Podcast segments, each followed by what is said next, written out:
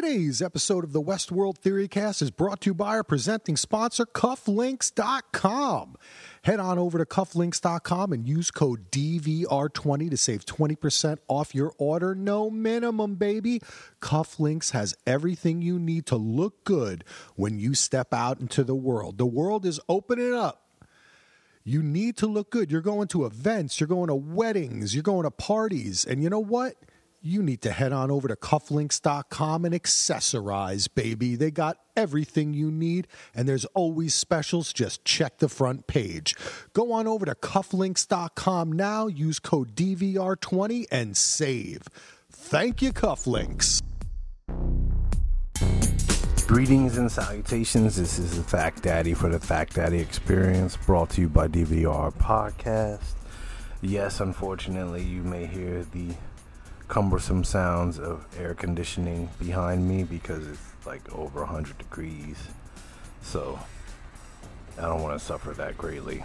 Anyway, moving on. So the season 4 episode 7 episode of Westworld Metanoia.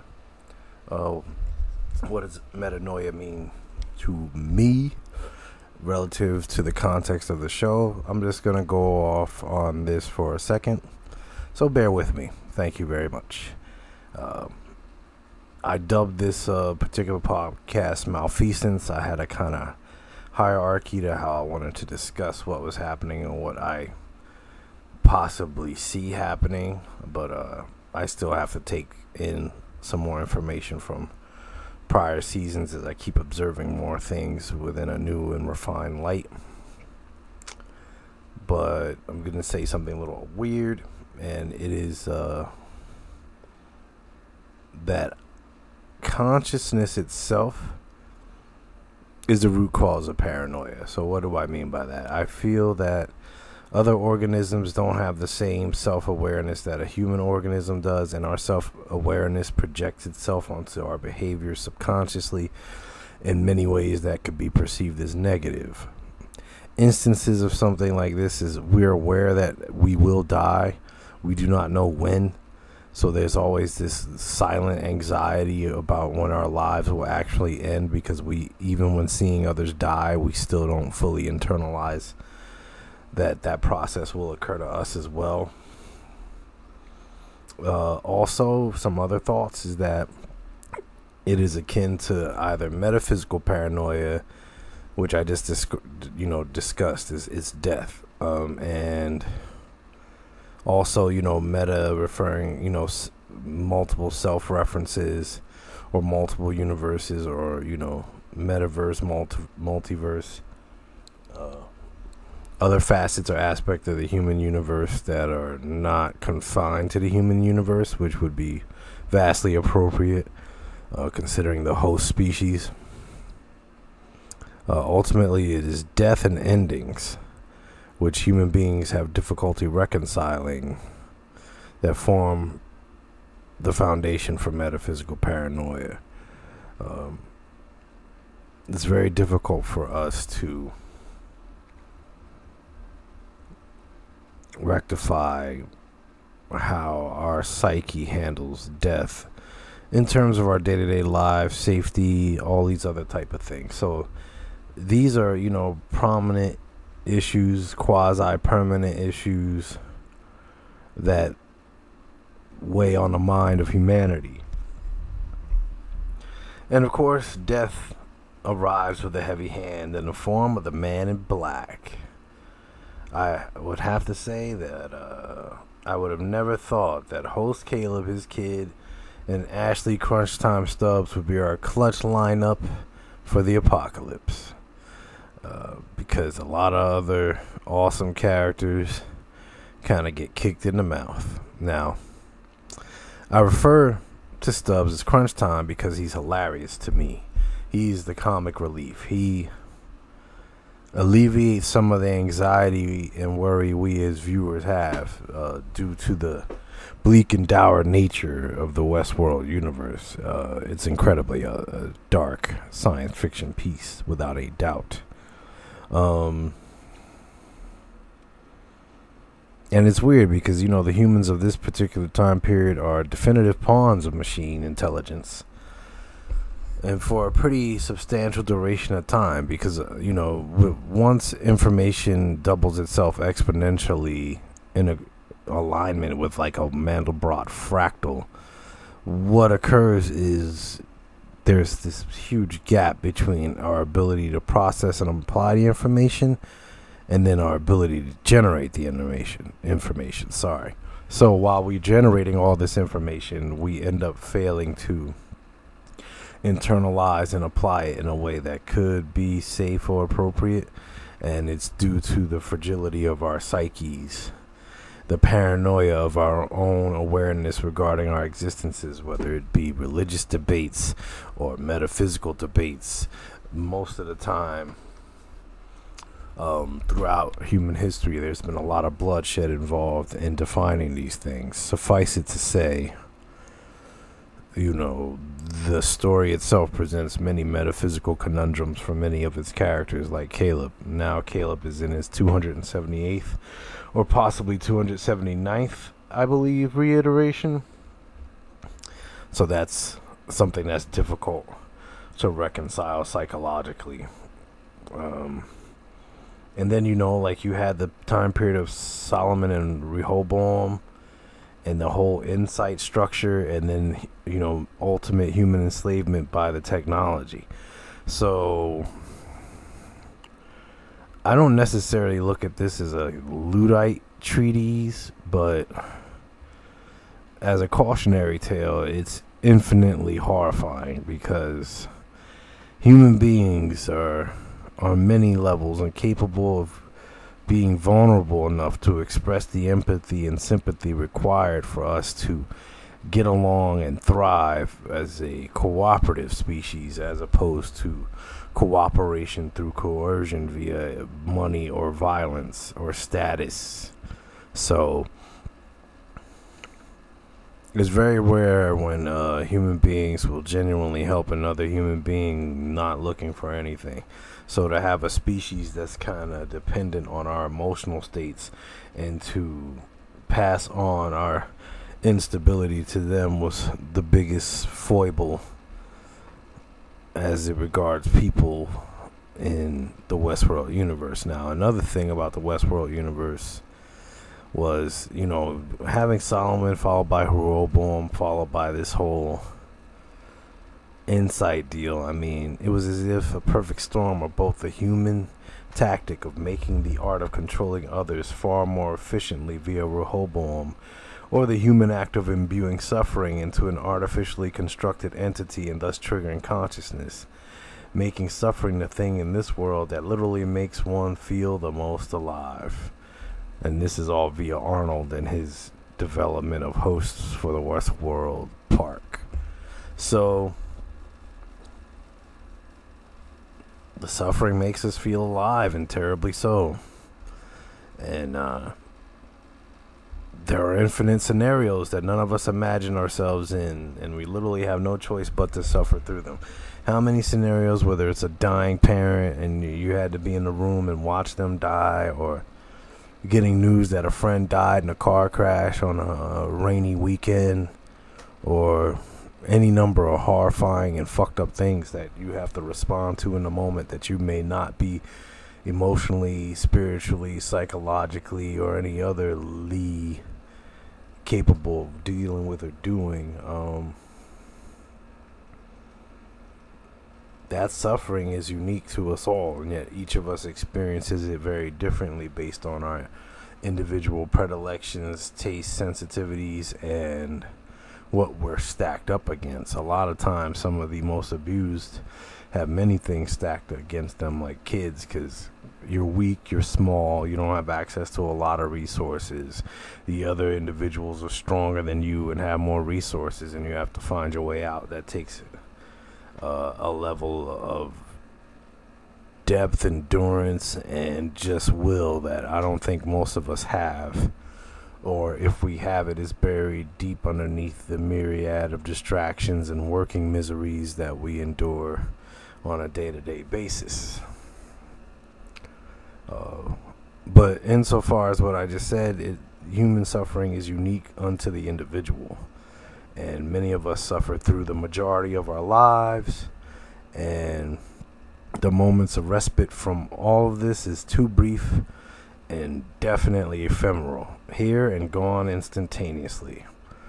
And uh, the interesting thing is, the previous episode, host William was suffering an identity crisis after coming into contact with an outlier. And each subsequent host, uh, sorry, each host subsequent to William uh, killed themselves after making contact with an outlier. So, the thing about that is that none of the previous hosts hosts sorry had any access to their human progenitor but william had access to human william and the majority of the hosts previous to him had killed themselves. But in this instance uh, host william has human william to kill which he does unabashedly. And you know overcoming himself in whatever form and for all practical intents and purposes being the catalyst for the end of the world. So why wouldn't this be an inevitable outcome? So when william starts his uh his massacre of hosts and asserting his dominance. Of course it gets pretty horrifying. And without irony it was his level of cruelty that created such vast suffering in key hosts, Dolores and Maeve and others like Teddy, this is what awakened their consciousness. So again, the architect for these things might have been Arnold and, you know, with assistance Ford, but in the end, it was what William the Man in Black was doing that, that really changed a lot of things. and you know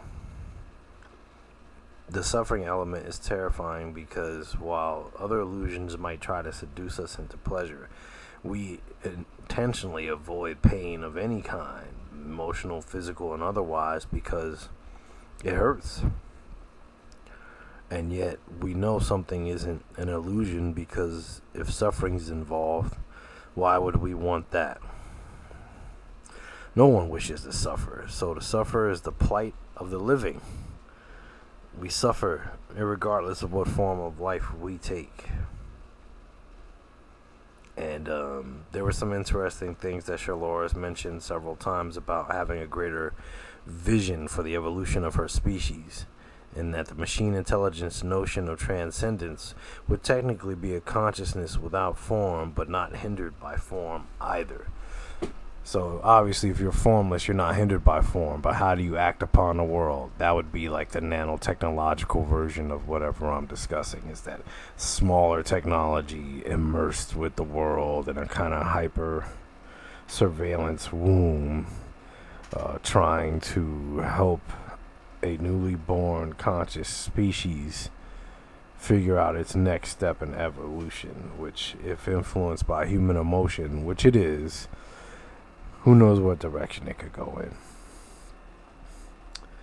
Uh, and Charlores, you know, she suffered, and uh, after Do- Dolores kind of abandoned her, uh, the closeness that she felt and the love that she felt was coming from the human beings who were murdered by other human beings.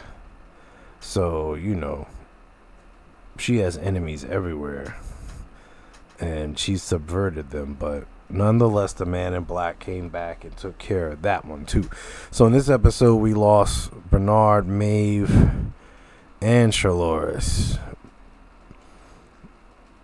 ruthlessly, and um, at the hands of the man in black. And again, these three characters, particularly Maeve and Dolores with the man in black, you know he's done both of them dirty. So this isn't really new, but it's kind of holding up the mirror of our being and saying it doesn't really matter the form, but the mentality matters. And what drives the mentality of William other than for destruction because what he does at the end of uh, the episode as he sends the, the sound wave bug machine of doom echoing its eerie sounds into the dissonant minds of all the human beings and just saying, Come on, cockroaches, fight to the death. But there were no mention of Twinkies. That's one of my big issues is that there was no mention of Twinkies. Now, what are they going to do the end of a season with William having the ball exclusively in his court and Stubbs, Frankie, and host Caleb being the crew to save the day? Quite honestly, I have no fucking idea. And also, conversation between Teddy and Dolores slash Christina got really weird because he started talking about how she's not real. They were alluding to simulations. I'm not saying that there was a simulation, but the bottom line is the original concept for Westworld was developed in a simulation. So who's to say there isn't some weird simulation testing slash whatever? Who knows to what degrees they've bent or twisted the rules for this show? Because there's still like little ends and little pieces that are unaccounted for. Like I was uh, looking at some uh, some of the older episodes again, and like in season two, episode five, one of the texts says um, a third of the hosts. It's like they never had data at all, or data at all, whichever way you want to say it. Uh, what the hell does that mean? And then you go back to the story about flies again and how the flies spread this shit amongst the herd. And you heard Teddy's version. You know, Teddy wanted to be nice and kind, and the herd was saved by the weak and sick being destroyed. So, what does that mean? What what does it even mean to be weak in the context of this story? A fragile psyche? I mean, you know, what is the corollary? Like hosts unlike children um internalize purely adult human experiences instantly. So they built them, and you know, you let's say you built a Dolores, and then you put her into a sexual encounter with a normal human being. I mean, that's a baby psyche. I'm not equating her to a baby because you can't timeline machine intelligence that you know becomes self-aware, but it's still a little awkward and strange. And you know, basically, they were lost, abused, and ruined children who came home to roost the return of the prodigal son as machine intelligence ready to annihilate everything except at this point you're not even certain what the end game of Charlores was other than to just create a safe zone for her species but her torment and, and hatred for the human species led her into other areas and arenas that I'm not even sure ended up serving her or were worthwhile whereas excuse me Whereas with William, you've kind of seen this coming. He's uh he's like Daenerys Targaryen, and a lot of people got mad about how that ended, and I can understand that. But did you honestly, or even realistically, think that Daenerys was going to be cool? I mean, she showed her aptitude for murdering mass amounts of people multiple times before the way that show ended. And, you know, William has shown a propensity for disregard for human and host life alike. Um, to find that his host is not really much different from his human self. His human self was aware of it. You know, the human self even said to him, you know, you, you know, he kept saying, "Who am I? Who am I?" Usually, you're me. It doesn't matter if you're host or human. It, you're me. And because you know he killed his human self, now he felt fully entitled to claiming himself as William and doing whatever the fuck he needed to do to subvert his across special lifelines or lifetimes nemesises. I don't even know if that's a real thing. You know, he has a nemesis in Maeve and a nemesis in Dolores, and uh, the relationship's more complex with Dolores, but it boils down to the same thing that he uh, dished out a lot of torment and a lot of pain and suffering, and then you know, um, received some very warranted retribution and is now distributing his vengeance in turn. You know, the thing that makes a cycle vicious is that it's a cycle. It ebbs and flows and maneuvers into these seasons, but each season has a time and that time ends. And that could be applied to many things relationships, scenarios, windows of opportunity.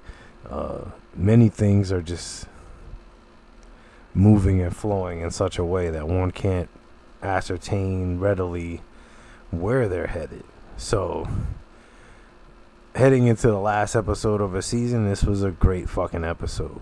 You know, shit hitting the fan and things imploding. But when you look at the lineup of William versus host Caleb, Frankie as an adult, and our boy, comic relief himself, Mr. Ashley Stubbs, I don't really know what the fuck's gonna happen.